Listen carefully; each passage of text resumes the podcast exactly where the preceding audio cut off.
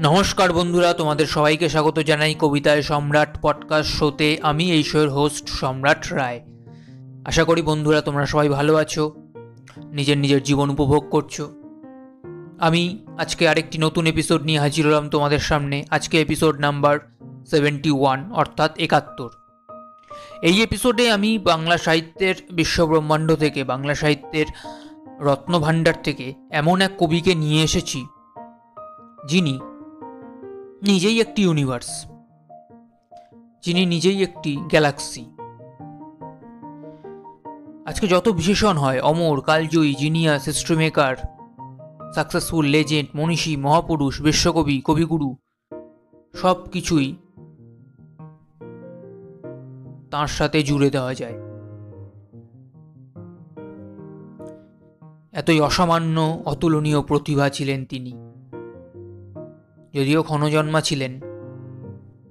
খুব বেশি দিন সাহিত্য সাধনার সুযোগ পাননি তিনি। কিন্তু তারই মধ্যে সাহিত্য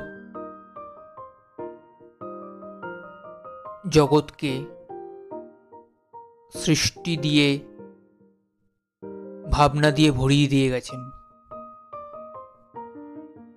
তাই তিনি আমার কাছে একজন বিশ্বকবি, একজন কবিগুরু। তোমরা হয়তো ভাবছ, বিশ্বকবি, কবিগুরু তো আমরা একজনকেই বলি রবীন্দ্রনাথ ঠাকুরকে। তাহলে আর কে বিশ্বকবি, কবিগুরু আছেন? আমার ক্ষেত্রে ব্যাপারটা সেরকম নয়। হয়তো তোমাদের সাথে আমার দৃষ্টিভঙ্গি, আমার মতামত নাও মিলতে পারে, মিলতেও পারে। কিন্তু আমার কাছে এই বিশ্ব সাহিত্যে যতজন বিশ্বমাপের কবি আছেন, তাদের সংখ্যা গুণে শেষ করা যাবে না। অসংখ্য আছেন, অগুন্তি আছেন। তো তারা প্রত্যেকেই এক একজন বিশ্বকবি। এবং তারা প্রত্যেকেই কোনো না কোনো সাহিত্যিকের, কোনো না কোনো কবির কাছে গুরু, শিক্ষক ইন্সপিরেশন আরাধ্য। কাজেই তারা প্রত্যেকেই কবিগুরু, এক একজন। এই কবিও সেরকমই আমার কাছে একজন বিশ্বকবি, একজন কবিগুরু। আর কিছু বলার দরকার নেই। আর কিছু বলার প্রয়োজন নেই, কারণ ভাষায় প্রকাশ করে এই কবির মাহাত্ম, এই কবির সৃষ্টিকে শেষ করা যাবে না। কবির নাম মাইকেল মধুসূদন দত্ত। এবং তার সেই কালজয়ী সৃষ্টি, তার সেই অপূর্ব কবিতাটির নাম কবি। সব থেকে মজার জিনিস, ভালোবাসার জিনিস এটি, কবিতার নাম কবি। তাহলে আর বাক্যব্যয় না করে, আর বৃথা সময় নষ্ট না করে, আর ফালতু না বকে, আর অপেক্ষা পারদ না চড়িয়ে। সরাসরি এবার আমি প্রবেশ করছি কবিতার মধ্যে। তোমাদের সামনে পাঠ করে নেব কবিতাটি। কে কবি? কবে কে মোড়ে ঘটকালি করি। শবদে শবদে বিয়া দেয় যেই জন। সেই কি সে জমদমি? তার শিরোপরি শোভে কি অক্ষয় শোভা যশে রতন? সেই কবি মোর মতে, কল্পনা সুন্দরী, যার মনঃ কমলেতে পাতেন আসন। অস্তগামী ভানুপ্রভা, সদৃশ বিতরী। ভাবের সংসারে তার সুবর্ণ কিরণ। আনন্দ, আক্ষেপ, ক্রোধ, যার আজ্ঞা মানে। অরণ্যে কুসুম ফোটে যার ইচ্ছা বলে। নন্দন কানন হতে যে সুজন আনে।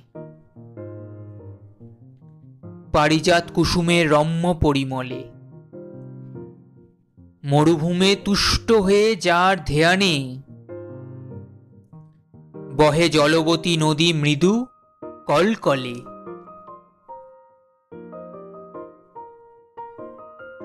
তো বন্ধুরা এই ছিল আজকের অসামান্য সৃষ্ট ছন্দের উদযাপন কবিতার অলঙ্করণ সাহিত্যের অন্যতম সাধনার ফসল। সেই কবিতা। আশা করি যখন তোমরা শুনবে, তোমাদের ভালো লাগবে। যদি ভালো লাগে, তাহলে সবার মাঝে ভাগ করে নিও, সবার সাথে শেয়ার করে নিও। আর যদি ভালো নাও লাগে, সেটাও আমাকে নির্দ্বিধায় জানিও। আমি মাথা পেতে গ্রহণ করব তোমাদের সমস্ত কমেন্ট কোথায় কোথায় আমার ভুল ত্রুটি হচ্ছে? কোথায় কোথায় আমার খামতি থেকে যাচ্ছে? এক্সপ্রেশন ফিলিংস ইমোশনস প্রোনাউন্সিয়েশনে কতটা ভুল থেকে যাচ্ছে, কতটা ত্রুটি থেকে যাচ্ছে আমার, সেগুলো জানিও। তাহলে আমি পরবর্তী এপিসোডে আরও বেটার পারফরমেন্স করতে পারব। নিজের পডকাস্ট শোকে বেস্ট লেভেলে নিয়ে যেতে পারব। পরবর্তী এপিসোডেও আমি বাংলা সাহিত্যের বিশ্ব ব্রহ্মাণ্ড থেকে, বাংলা সাহিত্যের রত্ন ভাণ্ডার থেকে এরকমই অমূল্য সৃষ্টমালা, এরকমই অমর মণিমুক্ত সম্পদ তোমাদের জন্য নিয়ে আসব।